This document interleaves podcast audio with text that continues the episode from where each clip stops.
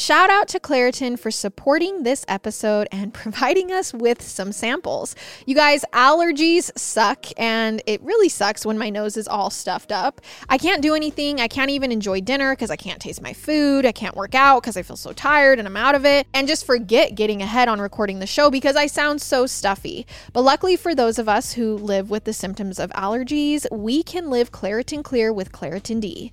Designed for serious allergy sufferers, Claritin D has two powerful ingredients in just one pill that relieve your allergy symptoms and decongest your nose so you can breathe better. I've honestly been using Claritin D for my allergies forever and it's always been my go to. I know when spring hits, I won't have to worry about my eyes watering like crazy and my nose running like a faucet. Ready to live life as if you don't have allergies? It's time to live Claritin Clear. Fast and powerful relief is just a quick trip away. Ask for Claritin D at your local pharmacy counter. You don't even need a prescription. Go to Claritin.com right now for a discount so you can live Claritin Clear. Use as directed. Everyone loves a good family mystery, especially one with as many twists and turns as June's journey. Step into the role of June Parker and search for hidden clues to uncover the mystery of her sister's murder. You guys need to check out June's journey. Engage your observation skills to quickly uncover key pieces of information that lead to chapters of mystery, danger, and romance. Where will each new chapter take you? Discover hidden clues and solve a riveting murder mystery. Engage with the brain teasing enigmas of the roaring 20s and delve into June's quest to reveal a scandalous family secret. You guys, I love getting lost in this world. It's so beautiful and engaging, and I can't wait to unwind at the end of the day on the couch with this game and a cup of tea. So, can you crack the case? Download June's Journey for free today on iOS and Android. You're listening to an Ono Media podcast. Hey, everybody, welcome back to the podcast. This is Murder with My Husband. I'm Payton Moreland, And I'm Garrett Moreland. and he's the husband. I'm the husband. Here we are. We're back. Another week. Another Murder with My Husband episode. I just wanted to say thanks to everyone who listens and supports us. We really appreciate it. We know there's a lot of true crime content out there, so we appreciate you guys tuning in every week and supporting us, listening, watching, however you're doing it. And again, thank you. We appreciate it. All right, let's skippity doo dah all the announcements we normally do and just go right into your 10 seconds today, Gar. Well, I guess my 10 seconds is going to kind of be about true crime this week. Payton and I have been talking about, well, Payton's re listening for the millionth time the serial again. And we've been talking about that case. Interesting. I know he's out of prison. Um, he hasn't been exonerated or anything. I don't know what's going to end up happening with him. I'm just kind of keeping up on the bits and pieces that Payton is telling me. It's just always so interesting when there was a case that and maybe this isn't a good example, but or half of the people think he did it and the other half didn't think he did it. It's interesting to see the evidence, to see what different people believe. I don't know what I think. Um, again, Payton's been telling me bits and pieces. Just thought I'd bring that up because I don't know. I couldn't do it. I, I don't think I can make that decision. And that's a pretty big one. Well, these are the kind of things we actually talk about on our Twitch streams, and I think we're going to be talking Yeah. about this one on the next stream. But uh, yeah, definitely. Garrett's never even listened to Serial. Obviously, Mm-mm. you, I talk about it, and I've listened to it a lot. Mm-hmm. Um, so he knows a little bit about the case, but this, you know, this one's just so there's so many pieces to it. So I Yeah. am excited to kind of dive into it. We started talking about it earlier, and Garrett was like, "Wait, let's save this for the stream." So I'm kind of excited for that. Because I know I talk about how much I hate true crime and blah blah blah. Um, but something I find very interesting is solving a cold case. I don't know why, but I find that interesting. I think it's because I like the detective part of true crime. I don't like everything else that comes with it, but the detective and re- and figuring out like what has happened, where's the evidence, what's going on, where isn't the evidence, who's corrupt, who's not corrupt. I find that interesting. find that intriguing. You like non-violent true crime, I think. Correct. Well, yes. a- and like might be a stretch, but say I'm watching a documentary about a really gruesome murder, you won't be in the room with me. no. But if I'm watching a well, we just watched one, American Nightmare. yeah, say American Nightmare. There's Uh-huh. you know nothing super gruesome about that. Nope. You were you watched it with yeah, I was I was definitely into it more because I was trying to figure out what's happening. Yeah. What what's all the commotion? Yeah. What is going on? I will say, although you still won't sit down and put on like a true crime show No, or never. anything, Never, You- never, never. you You, catch definitely- me dead before that happens. you've become more interested in um, the nuances of true crime, like you just said, as far as you know the you know maybe even solving a cold case, like Yeah. that. That's actually cool. You Mhm. know. yeah, hundred percent. All right, should we get into the episode? Let's do it. Our sources for this episode are The Last Stone by Mark Bowden, Who Killed the Lyon Sisters on Investigation Discovery, CNN.com, CharleyProject.org, WashingtonPost.com, InsideNova.com, and Medium.com. Trigger warning this episode includes discussions of sexual assault and child abuse, so please listen with care. And I find this a- little bit interesting because of Garrett's 10 seconds. I, I never know what Garrett's going to say for his 10 seconds. Mm. I'm always taken, you know, by surprise. So let me just start off this episode with some cases run cold for a good reason. Wow. Okay. There's- It's like we're on the same I know, wavelength. I That's know. crazy. There's simply not enough evidence, maybe, or all leads have dried up. No mm-hmm. concrete eyewitness testimony. No matter what the situation is, though, the longer a case is put on ice, so to speak, the less likely it is to be reopened. And the chance of a new detective taking a look is pretty slim to none, unless your name is Detective Chris Homrok. In 2013, he was taking a second look at a 40 year old cold case regarding two missing girls named Sheila and Kate Lyon. But then, one night, by some miracle that he can't even explain, a file mysteriously appeared on his desk after he returned from a bathroom break. It was an old testimony from one witness that was never properly followed through on. How does that happen? How does it just randomly appear on his desk? No explanation. You see it happen in the movies, hmm and you wouldn't assume this would never happen in person or in hmm real life, but it just did. So, when he tracked down the teenager who made the statement back in 1975, it opened a giant can of worms, leading to an entirely new investigation. One that was more twisted, confusing, and frustrating than anything Detective Homrok had ever dealt with before. So, that is what we are talking about today. So, for today's case, we're traveling back to 1975 to a little suburban town about a half hour north of Washington, D.C., known as Kensington, Maryland. At the time, about 50,000 people called the Kensington area home, many of them middle to upper class citizens. It was a place where you felt safe if your kids rode their bikes to the neighbors, if they stayed out until the streetlights came on, even if they forgot to mention that they'd be having dinner at a friend's house. Kensington in 1975 felt like it existed inside its own little protective bubble. But I will say, I feel like a lot of suburb areas felt this way Yeah. in the 70s. But for Kensington, it felt that way until March of that year when the bubble finally burst and the people of Kensington saw the horrors the real world had to offer. So, inside that Pleasantville like illusion lived John and Mary Lyon. John was fairly well known for being a local radio DJ, while Mary happily took on the role of a full time mom to their kids. It was four kids 15 year old Jay, 9 year old Joe, 12 year old Sheila, and 10 year old Catherine, or Kate. They were always well behaved, polite, and obedient. Together, they made the perfect little Norman Rockwell style family.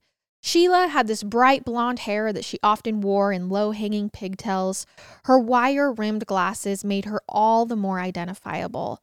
She was the quieter of the two sisters, the one who preferred to stay in and read or to just help her mom cook.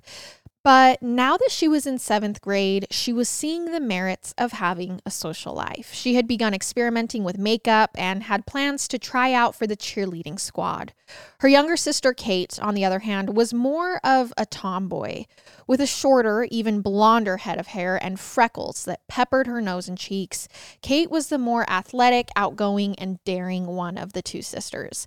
In fact, she'd just talked her parents into getting her ears pierced for the very first time.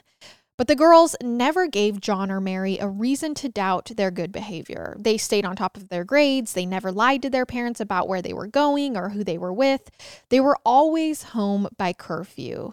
An unwavering trust had been built between the sisters and their parents, particularly because they always looked out for one another, and Sheila and Kate did almost everything together. They were the best of friends.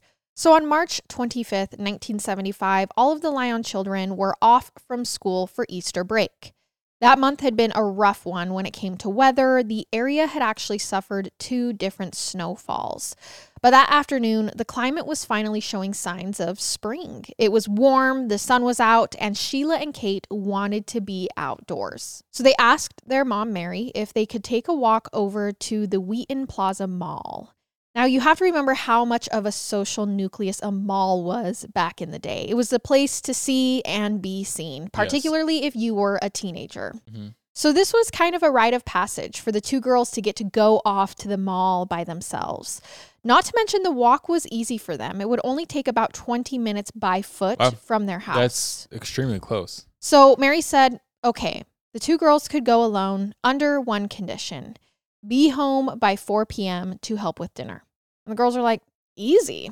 At around 11 a.m., the girls took off for the outdoor shopping center with about $2 in their pocket. This was more than enough at the time for them to both get a slice of pizza in the food court, which was about 50 cents at the time. So, in fact, Jay actually spots his sisters from a distance around 2 p.m. that afternoon at the mall. But he doesn't say anything to them because he doesn't want to ruin their little adventure. Yeah. And you know, this is like very typical. He's probably uh-huh. older, hanging with the older kids. Letting them have fun though, yeah. too. Now, back at the Lyon's house, 4 p.m. rolls around. Only Sheila and Kate aren't home yet. Even Jay makes it back in time for dinner, saying, Yeah, he saw his sisters at the mall a few hours ago. They probably just lost track of time. But when it starts getting dark, the Lyons start to panic. They start calling around to their friends' houses, thinking, Did the girls end up somewhere for a sleepover and just forget to call? When that doesn't pan out, Mary and John hop in their car and begin driving around the area searching for their two daughters themselves. But a few hours later, with still no sign of Kate or Sheila, their parents know it's time to go to the police. And by the following day, the hunt for Sheila and Kate Lyon begins in earnest. I mean, I know it's always someone, but it there's like there's so many kids at the mall, right? And so many people so I know you always think, what are the chances it's going to happen to me? And that's horrible. So it certainly helps that John is a radio personality because the case gets a lot more attention than it might have otherwise. Yeah. And in the first three days of their disappearance, police received more than 300 tips from people claiming to have seen the girls at the mall before they vanished. On top of this giant stack of leads, police are also combing every square inch of the Kensington area, from the woods to storm sewers to vacant houses in the area, but nothing pans out. That was until April 7th when investigators get their first real lead in the case. And I mean, it's devastating whenever we're talking about a missing kids case. And the next phase of the investigation is three days later, yeah. It's like, well, shoot, we already passed 48 hours, which were crucial time period. Yeah, I was going to say that you said in the first three days, and I was thinking, freak. Yeah. Yeah. So on April 7th, a witness calling from Manassas, Virginia, about a 50 minute drive from Kensington, says that that morning at around 7:30 a.m., he saw something disturbing. A beige 1968 Ford station wagon with Maryland plates was stopped at a light in front of his car. And in the back seat, there appeared to be two little girls fitting Kate and Sheila's description, bound and gagged. The caller had jotted down the license plate number but couldn't get the last two digits because as soon as the car in front of him saw that he'd taken notice of the girls, they bolted through the red light at full speed. Okay. So they just took off. The police go to their system and run the digits they have, only they can't seem to find a match without the full plates. However, there's a few other tips on potential suspects coming in, and police take notice when they start to repeat a pattern. For example, several of the callers claimed to see a young man about 140 pounds, 5 foot 10 or 11, following the girls through the mall that day. So several people noticed this man. Okay. They said he was a teenager, maybe early 20s at most, because he had acne scars around his cheeks. One eyewitness said a person fitting this description was waiting and watching the girls through a store window. It seemed like he was ready to pounce once they came out. Is it all is it interesting to you that people always say this After the fact, after something bad had happened? Like, oh yeah, actually I did see him and he was kind of creepy and looked like a stalker.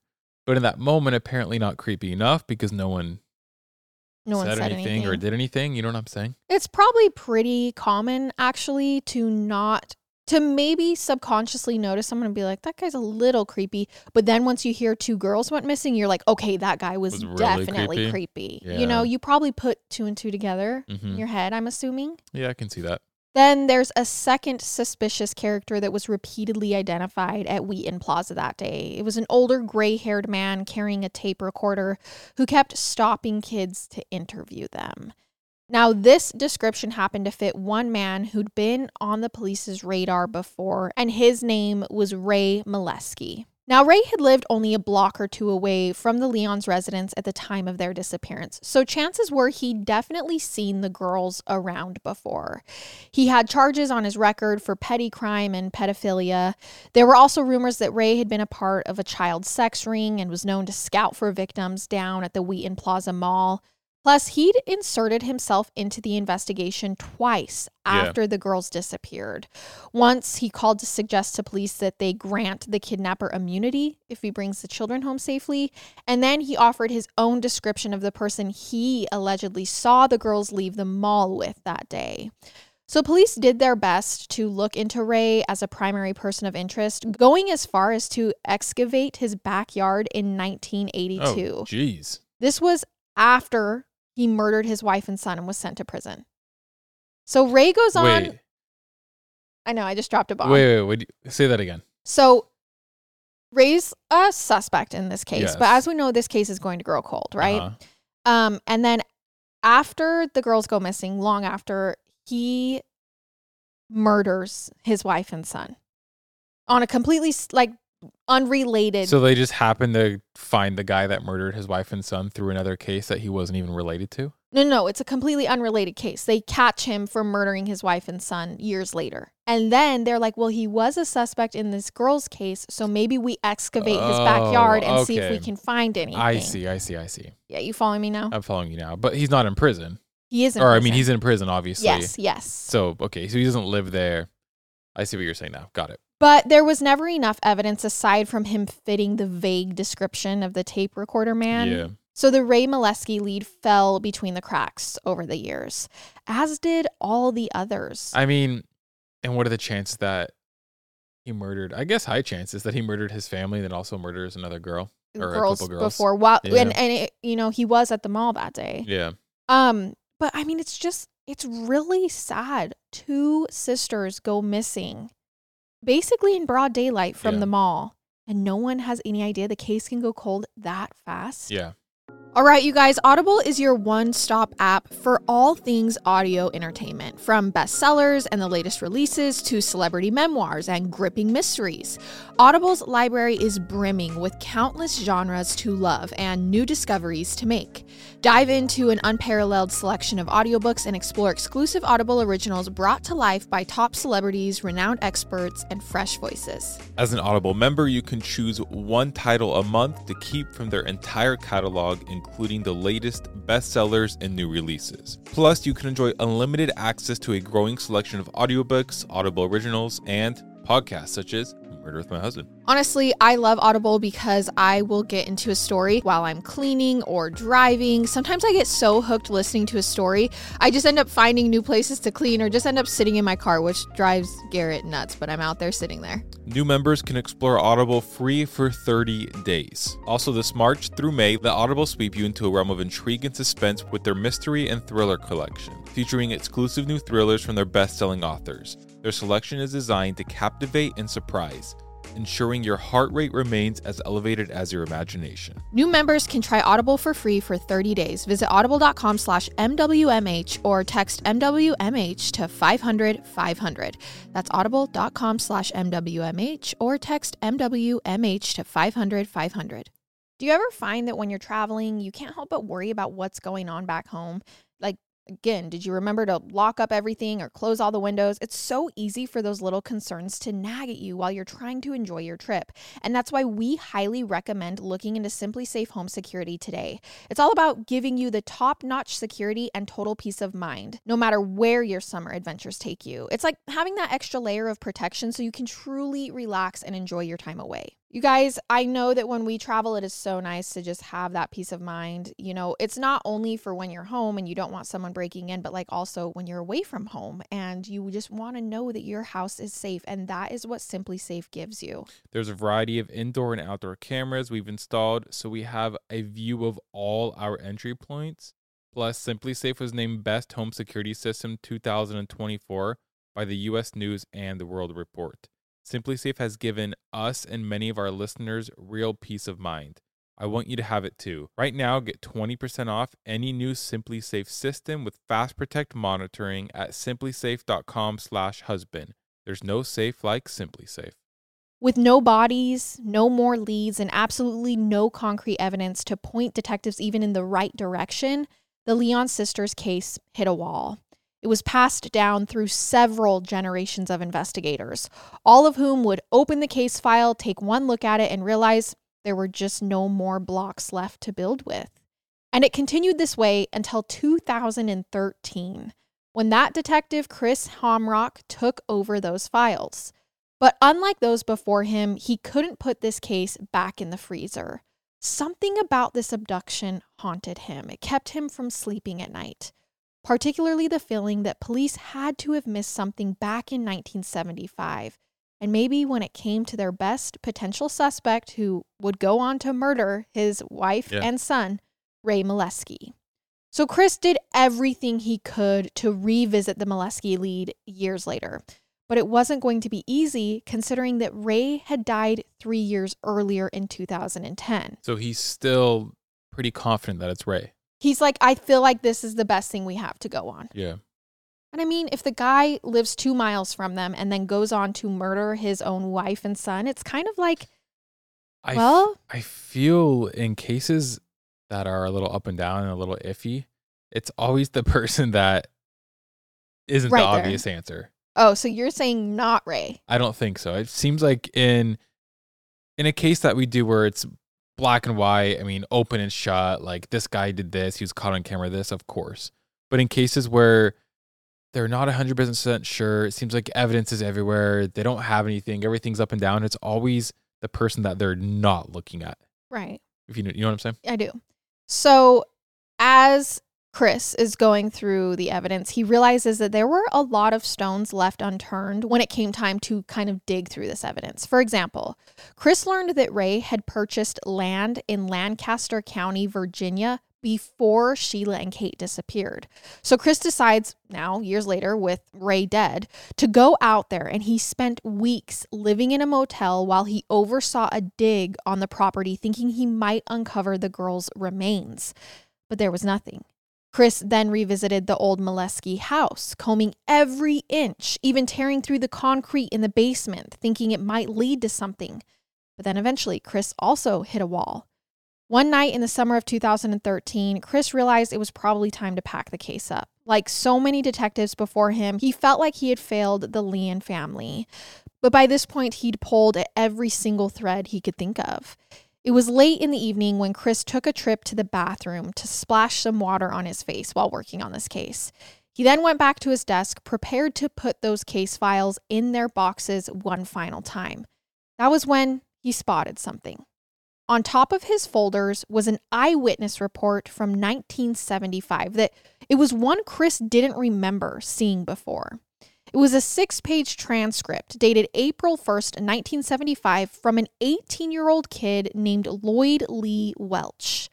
Chris was baffled by how this ended up here on top of his stack of files and how he'd missed this statement after scrutinizing them tirelessly over the last few years. I mean, this guy has moved and tried to dig up property after property. Okay. Yeah. I don't know how that happens. Meant to be. But how it got there was nowhere near as important as what was inside. The witness claimed he saw the two girls leaving the mall with an older man who fit the exact description of that tape recorder man. But Lloyd's account included another critical detail, one the others didn't have. He mentioned that the tape recorder man walked with a limp. And guess who also walked with a limp? Ray? Ray Mileski, Oh man, I might be wrong. Okay. Who Ray had been shot in the leg when he was robbing someone's home years before the Uh-huh. Lyon case, which is why he had a limp.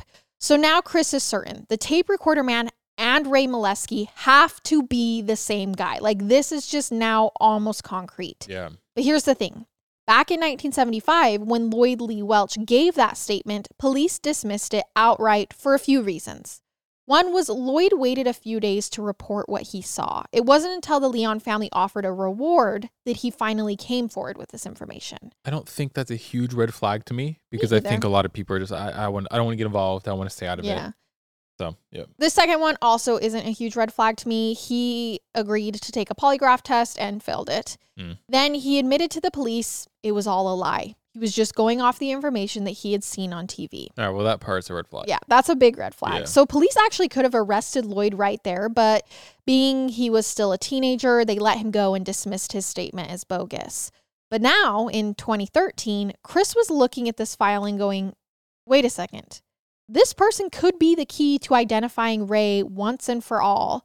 Let's see if Lloyd Lee Welch is still around. And it turns out he was. How how weird would that be? You're not contacted for something, and then 40 years later, a So- detective shows up at your door. I feel like in a lot of the series podcasts that I listen to, this happens All the often. time. Okay. Where they were somehow in the first couple days after the investigation saw something and then no one ever talked to them again until this journalist Comes out of comes nowhere. out of nowhere and is like, "Hey, I'm researching this case." So, at this time, Lloyd was now in his mid 50s serving time in a Delaware prison for child molestation charges. And he was coming to the end of his 33 year sentence, which meant he'd soon be up for parole. Which meant if Chris and his team wanted to speak with Lloyd, they should probably need to work fast. Like it's safer with their witness in prison. Yeah. So, a little background on Lloyd. He had a rough upbringing in Hyattsville, Maryland, about a half hour drive from Kensington. He grew up in a home with a physically and emotionally abusive father. He dropped out of school in seventh grade, and before he turned 18, had left home to fend for himself. In the 70s, he met a 16 year old girl named Helen, who he traveled around the East Coast with, working odd jobs while getting into trouble with drugs and the law. Since the time he'd filed that report with police back in 1975, he'd acquired a long rap sheet, including everything from sexual assault to battery to grand larceny. So when Chris Homrok first met with Lloyd on October 16th, 2013, he was coming in with a theory. If Lloyd did see something back in 1975 and happened to just go to police after the family announced a reward, maybe he wasn't an innocent bystander in the whole thing. Maybe he knew Ray and was even working with him in some capacity.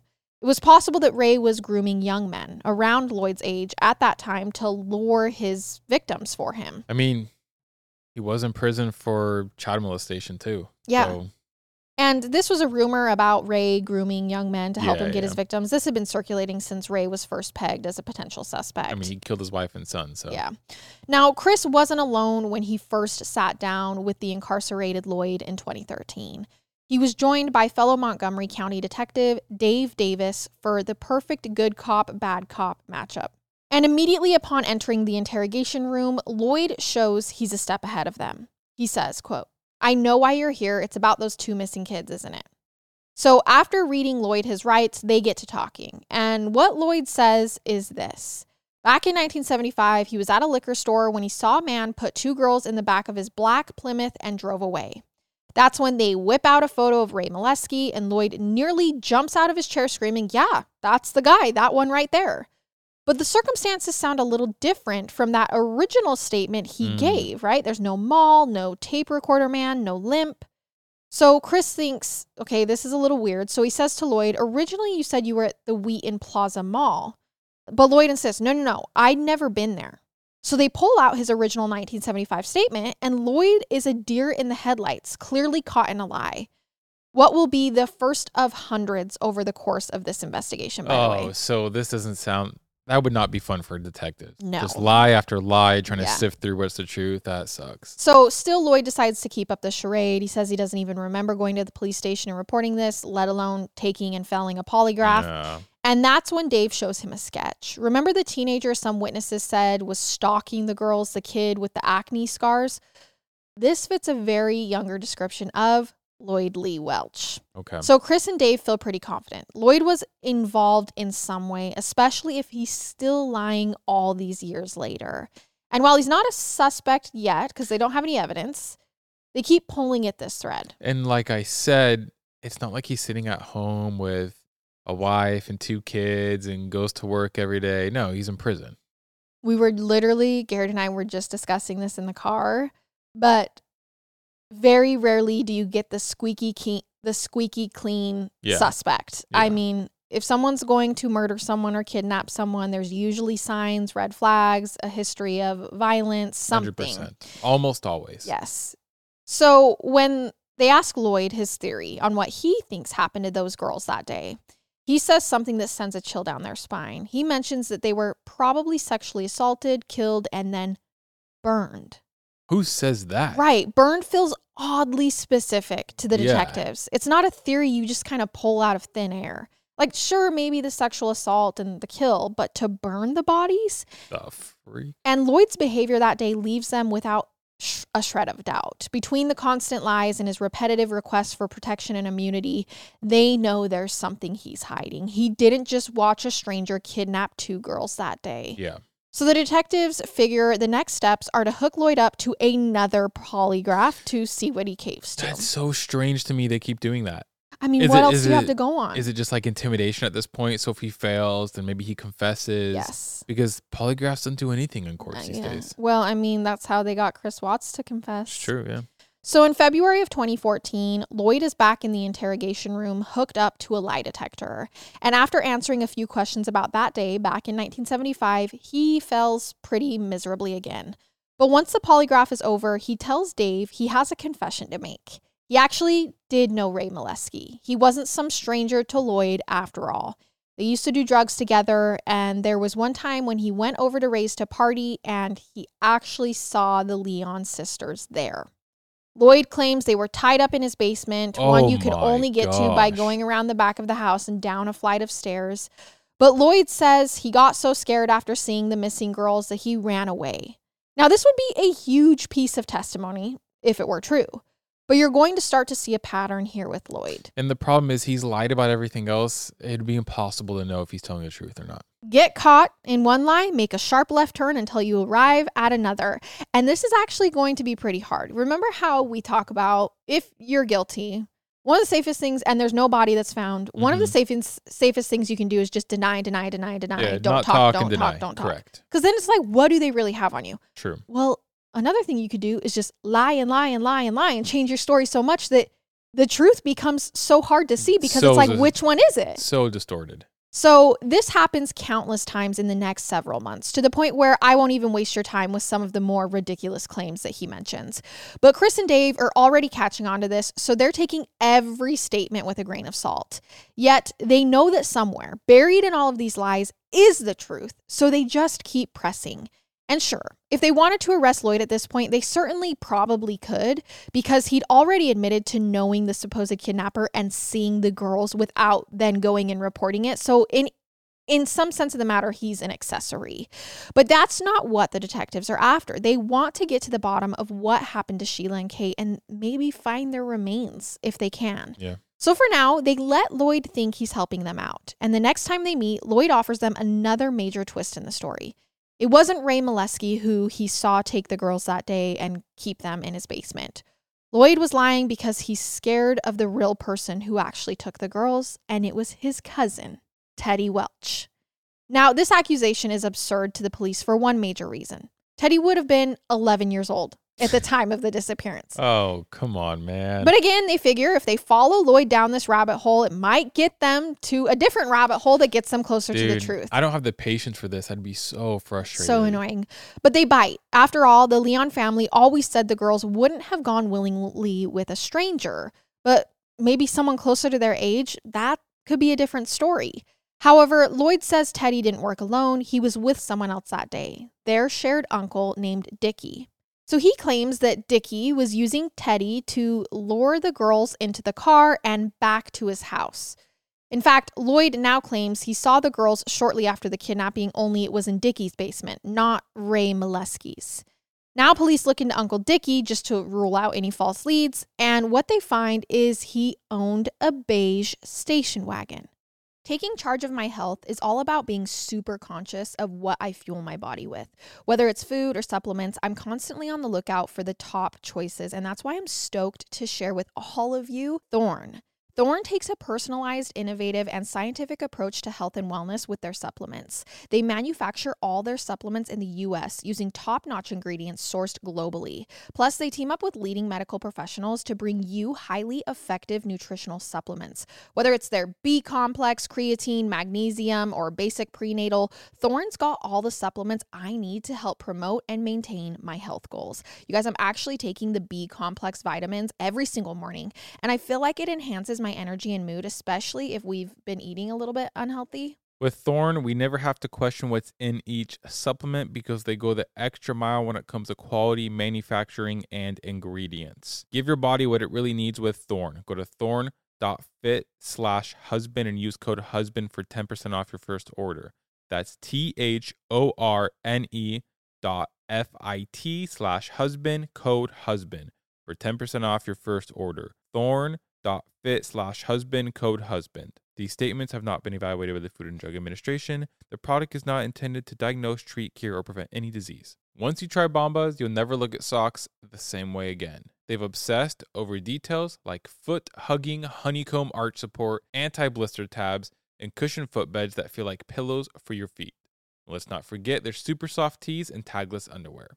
Bombas has a one purchased equals one donated mission. Every time you buy their socks, tees, or underwear, you also donate essential clothing to someone facing homelessness. Today, Bombas has donated over 100 million clothing items and counting. Bombas also offers a 100% happiness guarantee. So, whether your socks disappear in the dryer or they become a snack for your dog, they will actually do anything possible to replace it or make it right. They've also got this new Merino wool blend socks that naturally wick moisture and help regulate temperatures, perfect for that rainy or unpredictable spring weather. You guys, I love Bombas. I literally wear them all the time. I love that every purchase means a donation to someone in need. And it's not just their socks either. I also love their tees and underwear they're so soft. They pay attention to details. I just really, really love Bombas. Get comfy this spring and give back with Bombas. Head over to bombas.com slash husband and use code husband for 20% off your first purchase. That's B-O-M-B-A-S dot com slash husband and use code husband at checkout. Now, remember that random tip that came in back in 1975? That man in Virginia who said he saw two girls mm-hmm. bound and gagged in the back seat of a beige station wagon, only they couldn't match the plates? Police now wonder could that have been Dickie's car and maybe Ray had nothing to do with this all along? And although Dickie was local to Maryland, Lloyd and Dickie had family in Bedford, Virginia. So it maybe his car could have been there. Yeah. It was actually up in this pretty creepy area called Taylor's Mountain. It was a local rumor that a lot of bad things went down on Taylor's Mountain families who isolated themselves from the rest of society, reports of incest, disappearances, murders. It was so off the grid, so out of hand that police rarely bothered even dealing with the people on Taylor's Mountain. That's nuts, dude. But this time there was no ignoring it, particularly because at the top of the hill was a home belonging to a woman named Lizzie Parker, who was Lloyd Lee Welch's aunt, right next to a plot of land that belonged to Uncle Dickie, who's now been dragged into this case. So police investigated the area and discovered there's a large cemetery with several unmarked graves at the top of Taylor's Mountain. And when locals are asked about anything unusual happening there back in 1975, several of them mention the same thing. They can never forget the massive bonfire near the Parker house that seemed to last for days and reeked of human flesh and hair. Remember what Lloyd said back when he was asked what he thought happened to the girls, how maybe they were, they were burned. burned? Yep. The lies are starting to come together with little seeds of truth. Knowing all of this, the local Bedford police, the Montgomery police, and the FBI all join forces at this point to scour the mountain for evidence for the sisters. which keep in mind up to this point, there's been nothing. Zero physical sign of Sheila or Kate after the mall that day. So this feels like the closest they've come to something. They also begin reaching out to other members of Lloyd and Dickie's family to see if they have statements to offer, and they find a pretty explosive piece of testimony from Lloyd's cousin, Lizzie Parker's daughter, who lived in that house back in 1975. Her name is Connie Akers. Now, it's October 2014, almost a year since Chris discovered that case file on his desk that led to all of this, and they go meet up with Connie. Connie, who was a teenager back in 1975, says she doesn't remember Uncle Dickie or Teddy coming to the house that spring with any young girls. But she does remember Lloyd coming with his pregnant girlfriend, Helen, and a massive green duffel bag which stunk to high heavens. When they opened it, Connie noticed there were bloody clothes inside, but Lloyd tried to say that he had bought a bunch of hamburger meat to cook that night, and that's what was in the bag.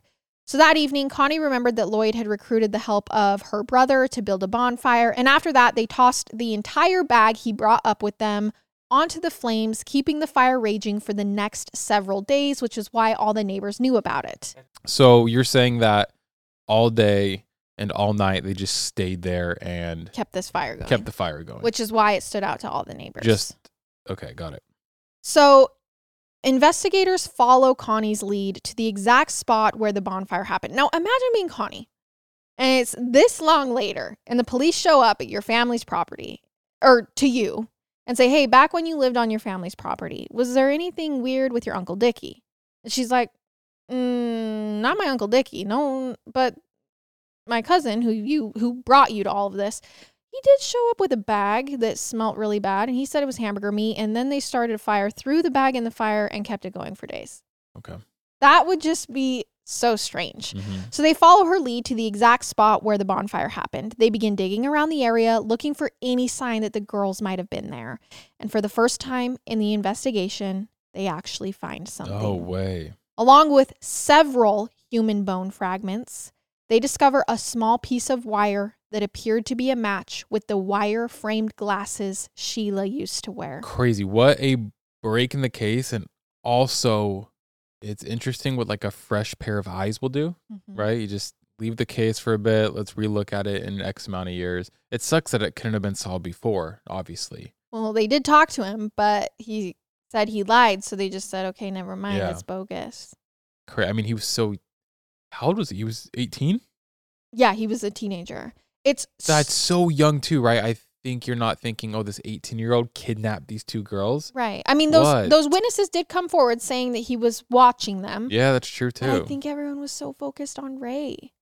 So I'm telling you, and I'm not Ray's not innocent in this. He did go on to kill people, Oh. so it, it is. Oh no, but not in this. Not but in not this in this case. And that's what I was saying is sometimes they get so focused. I mean, I probably would do it too on the person that it's usually somebody else, especially in cases like this.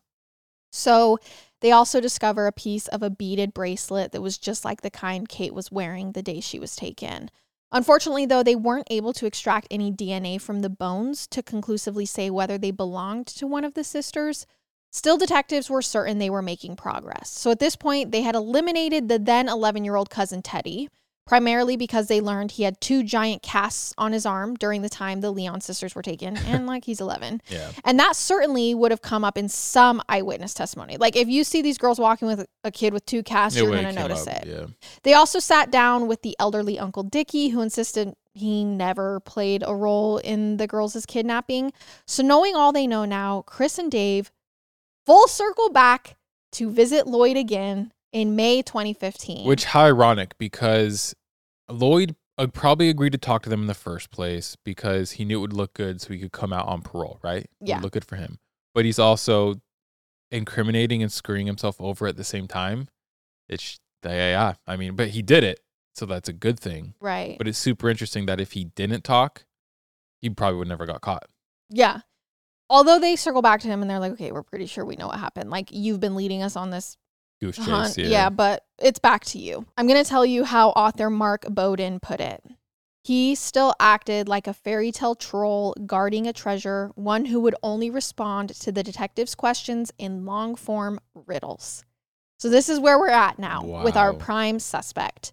This was now the seventh time detectives had met with Lloyd, so you can imagine how frustrated they have grown with him, Yeah. particularly with his eagerness to blame everyone else in his family for what was looking more and more like his wrongdoing. But this time he offers up a new name for the police his father, Lee. Still insisting Uncle Dickie was involved. Lloyd says that Dickie, who'd been holding the girls captive in his house, recruited the help of Lee to kill them. And then they left the remains under a bridge in the Anacostia River, just a block or so away from Dickie's property. So Dave, expecting this to be just another riddle, follows the tip, just in case. He goes to Hyattsville to the area where the Anacostia River runs through and he checks out the scene. But surprise, things are not adding up. The water is so shallow that a body would immediately surface. Plus, the space is wide open, so anyone dumping a body would certainly have been seen. So Dave leaves there feeling somewhat annoyed with himself for even wasting his own time. He's like, come on. Yeah. This is until he realizes he's at the intersection of Baltimore Avenue. And 4714 Baltimore Avenue was an address that he'd seen dozens of times on Lloyd Lee Welch's original police statement back in 1975, that one that showed up on his desk. Mm. 4714 was the house Lloyd grew up in. He and Lee were the ones who lived next to the river, Impress- not Dickie. Impressive that he's remembering all of this. Right. And that he's like somehow piecing it together. Yeah. So Dave takes a walk to Lloyd's old house, knocks on the door, and gets permission from the current owner to take a look around. And around the back of the house, he sees something Lloyd has described multiple times throughout his interrogations. Perhaps one of the few details that he even stayed consistent with a basement, accessible only down a flight of stairs around the back of the house. The basement where the sisters were supposedly held captive. He's now found this place. A basement that didn't belong to Ray or Dickie, but clearly to Lloyd and Lee Welch. And when Dave steps into that cold concrete dungeon, he immediately senses this was definitely the place. He knows he has to get a forensics team out here ASAP. Hours later, they're spraying the basement with a chemical that will illuminate if old blood stains have been cleaned there, and one particular room in the basement lights up like a Christmas tree. There's no doubt that someone Wow. had been brutally murdered there, which means detectives finally probably have the crime scene they've been searching for. It would still, I mean, I guess it would all still be there. It doesn't just go away on its own. I think it's hard because he was alluding to this basement. He, but he was like, no, it was my Uncle Dickie's. No, it was this. It was Ray's. When in reality, it was at his house where he lived with his father. yes. So, about a week later, Dave and Chris pay one more visit to Lloyd. This time, he's a sitting duck. No matter what way he tries to spin it, he's going to be facing charges for this 40 year old crime. Yeah. Knowing that he's been caught red handed, Lloyd offers one final tale of how the events played out. And this might be the closest thing to the truth he'll ever offer, so here's what we have. He did lure the girls away from the mall that day, but he insists Uncle Dickie was still the getaway driver.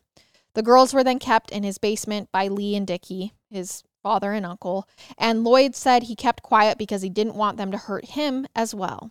After they died, Lloyd said he took Dickie's station wagon to Virginia. So again, we're now getting back to the other witness's Uh-huh. statement to dispose of a body for his dad and uncle.